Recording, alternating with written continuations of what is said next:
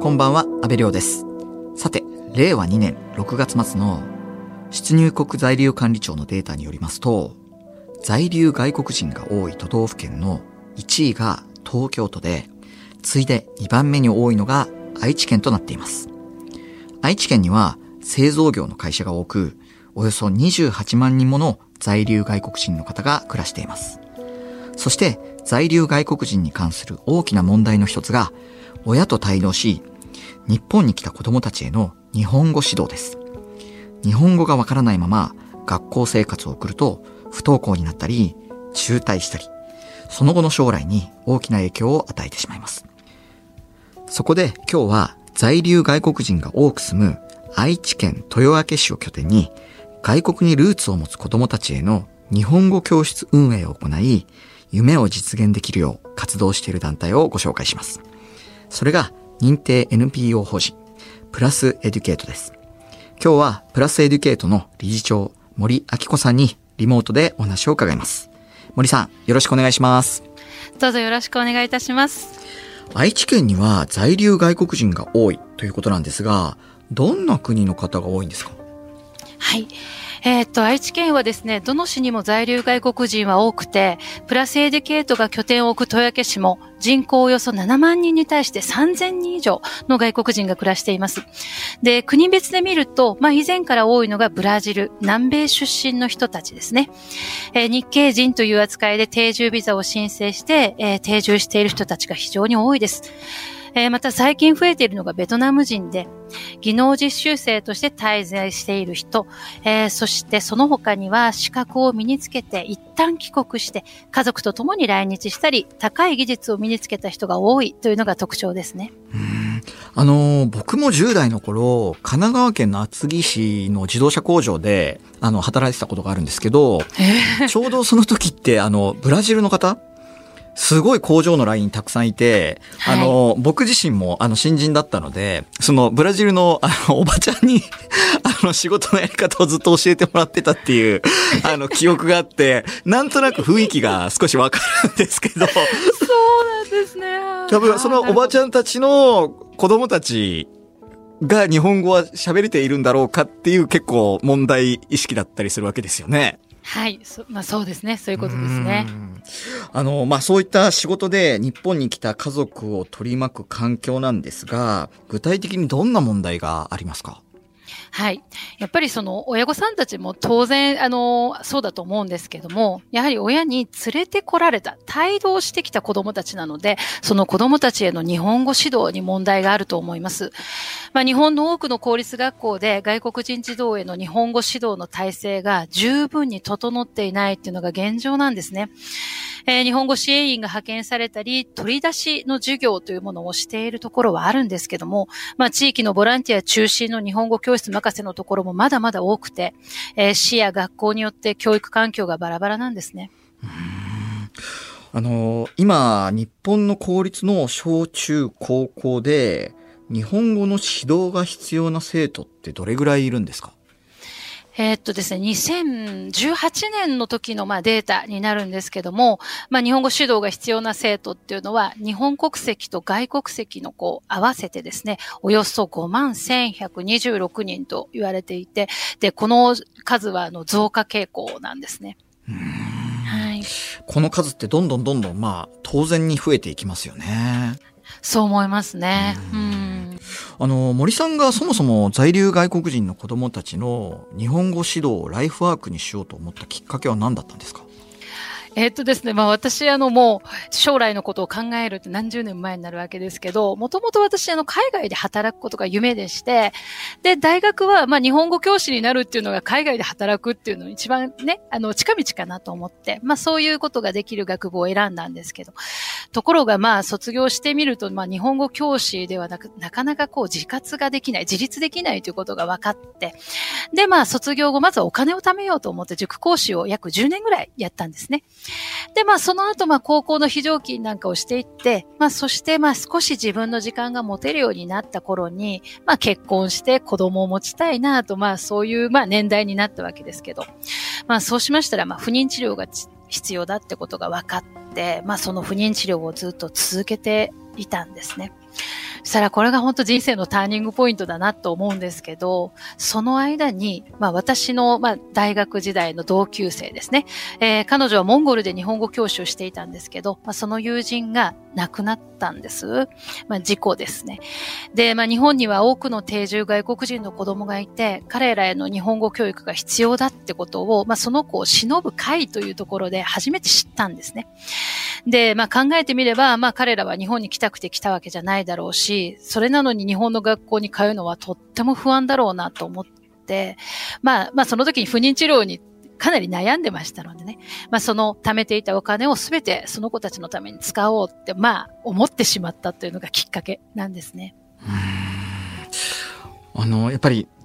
ご友人の意思を継ぐというか、まあ、そういった気持ちも大きかったんですかね。そうですね。今思うとなんか本当勢いだったような気がするんですけど、本当にあの、情熱を持って活動していた彼女だったので、私に託されたのじゃないかなって、ちょっと勘違いしたんですね。いい意味で。はい。と思いますね。FM93、AM1242、日本放送、安倍亮の NGO 世界一周。今日は愛知県豊明市にある認定 NPO 法人プラスエデュケートの理事長森明子さんにお話を伺っています。2009年にプラスエデュケートを立ち上げますが、出だしはいかがでしたか？はい。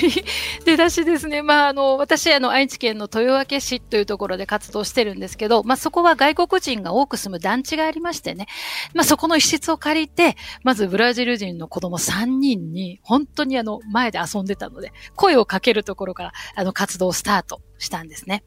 で、当時あの、毎日日本語教育ができるようなところっていうのはなかったので、これはあの、すぐに子供はいっぱいになるだろうなって、あの、すぐ思いました。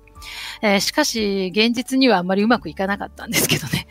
え、それはどうしてですか？あの、やっぱりね、子供は学校に入れば、あの、日本語をすぐに話せるようになると、まず保護者の皆さんがそう思っていたっていうことですね。で、何しろ親のね、保護者さんたちも日本語は話せないもんですから、子供の日本語能力を測るということができません。ね。さらに、あの、家庭の経済的な問題もありましたね。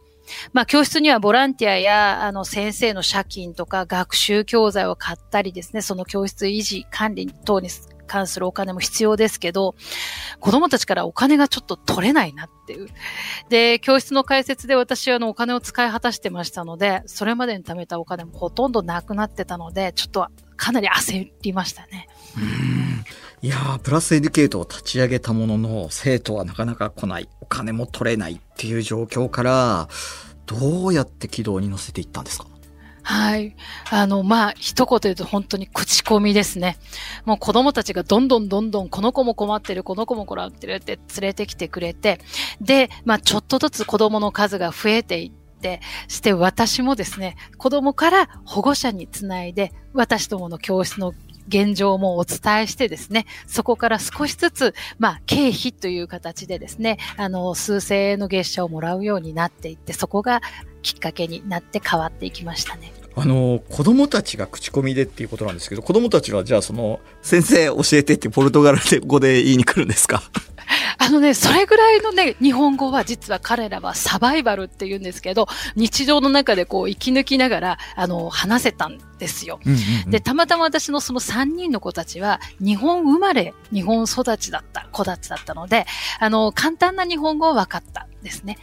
でも、学校の宿題を全くできないっていう、本当にただ座ってるだけっていうような状況の子たちだったんですけど、ああ、じゃあなんとなく、その保護者の方も家庭内では意思疎通できているから、そんなに日本語うちの子、あの、ついていけてないって思ってないんですね。その通りです。その通りです。そうなんです。でも子供たちはその学校で居場所がない、勉強がわからないのでね、それは痛感してるわけです。でもそれを保護者に言ったところでお母さんたちがわかるわけがないわけですよね、そのことは。うん。そうするとあなたが努力が足りないんじゃないの？もっと勉強しなさいって言われるだけなので、だんだん黙り込んできますよね。まあそういう現状だったんだと推察しますね。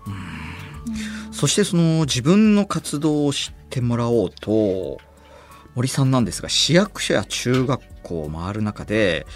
在留外国人の子どもの教育に大きな問題があることを知ったそうなんですよね。はい。まあ、これも私本当にあの全然知らなかったんですけど、例えばその地区の中学校に話を聞きに行ってみたらですね、日本国籍でない子は学校としては、まあ希望すれば受け入れるけども、まあ退学とか休学は自由ですよと。つまり義務教育ではないってわけですね、日本国籍じゃない子は。ええー、そうなんですか？はい。知らなかった。なので、まあその、うん、学校の先生も別に不登校になっていてもですね、それはあの彼らの自由意志で学校に来てないだけであって、別にそれは問題と思ってないということだったんですね。で、卒業した子の進路について質問してみても、いやいや、卒業した子がね、いないんだよねって言われたんですね。うわで、はいはい。で、不登校になった子にも、まあ連絡して電話に出なければ、本国に帰ったんじゃないとか、別のところに行ったんじゃないとか、まあ、そんな形で深追いしてなかったっていうのが現状だった。えー、でもどどうなんだろう？その学校の先生ってなんかそんな当事者意識のない発言をこうしたりするもんなんですか？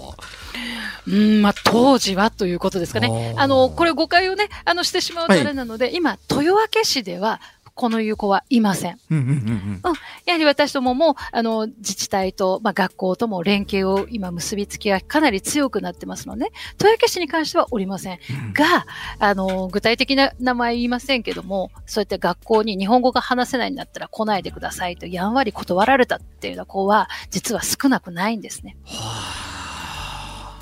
それって、まあ、当然、その日本全国で、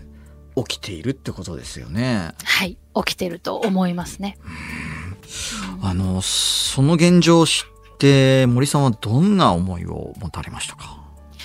いや、もう本当にただただ驚きだったんです。やっぱり子供たちが学校に行けないっていう、それも断られるとかですね、日本人で中学校卒業の資格がないってことはありえないわけですよね。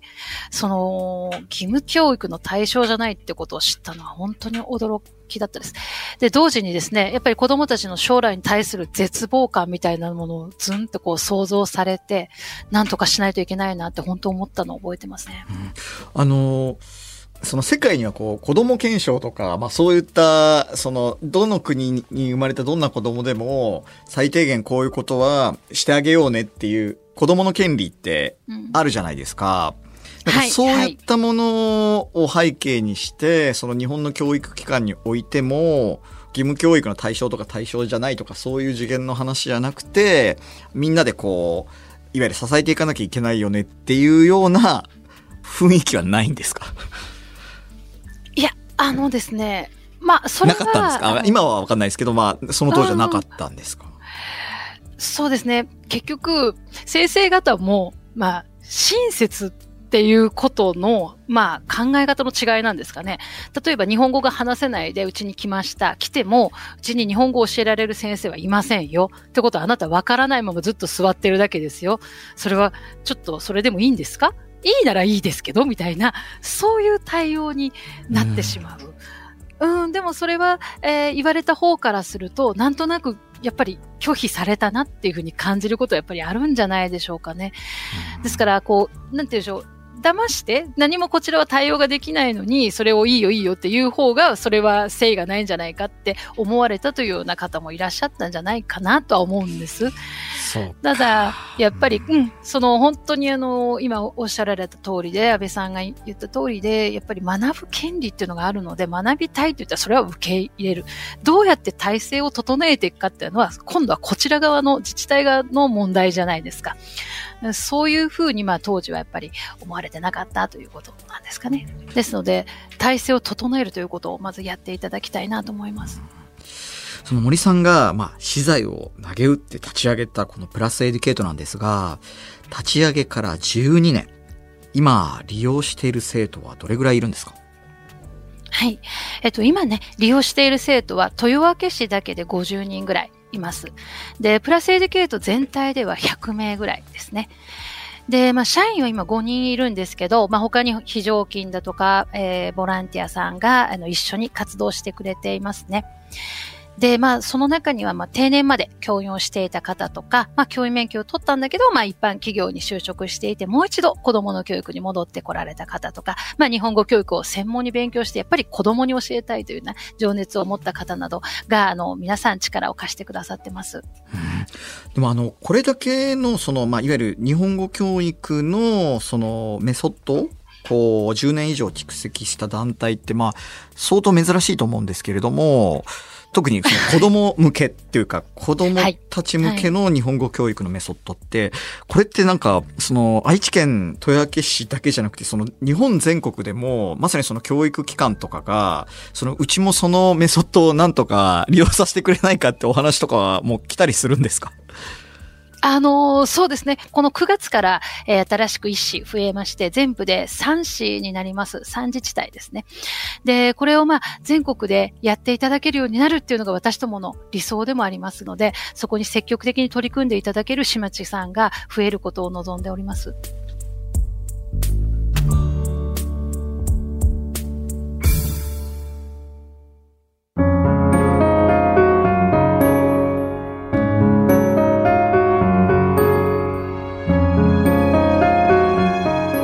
東京有楽町にある日本放送からお届けした安倍亮の NGO 世界一周。そろそろお別れの時間です。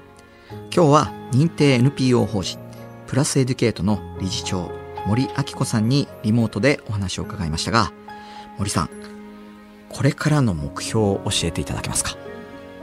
はい。まあ、日本ではですね、まだ在留外国人を労働力としてしか考えていないかもしれませんけども、その子どもたちはもう豊かな日本語教育を受ければ、日本がね、好きになると思うし、まあ、住んでいる地域でですね、それぞれの夢を叶えて活躍してくれるかもしれません。それに母国に帰ってからもですね、日本語教育に尽力してくれる子供もいるでしょうし、その国でまた活躍してくれるかもしれませんよね。そのためにも、まあ、プラスエディケートの教育を受ける子を増やしていきたいなと思ってますし、それを実現するために優秀な指導者たち、これも育成していきたいなっていうふうに、そんなふうに思ってます。いや、本当にこの少子高齢化、少子化の中で子供って一人一人が本当に社会の宝なわけで、それが日本語の習得の段階で最初つまずいて、なんとなく日本を離れちゃうとか、日本が好きになれないで人生を過ごしてしまうっていうのはすごいこの日本国全体にとっても損失ですよね。本当にそう思います。はい。あの、日本語が、まあ、わからないだけで、能力が低いわけじゃないので、はい。むしろ能力が高い子たちがその力を発揮できずに、あの、失望してですね、日本を去っていく子たちがまだいるっていうのは、本当に悠々しき問題だなと思いますね。次回は、プラスエデュケートの3ヶ月で日本語をマスターする驚くべき指導法について詳しく伺っていきます。森さん、次回もよろしくお願いします。よろしくお願いします。ここまでのお相手は阿部亮でした。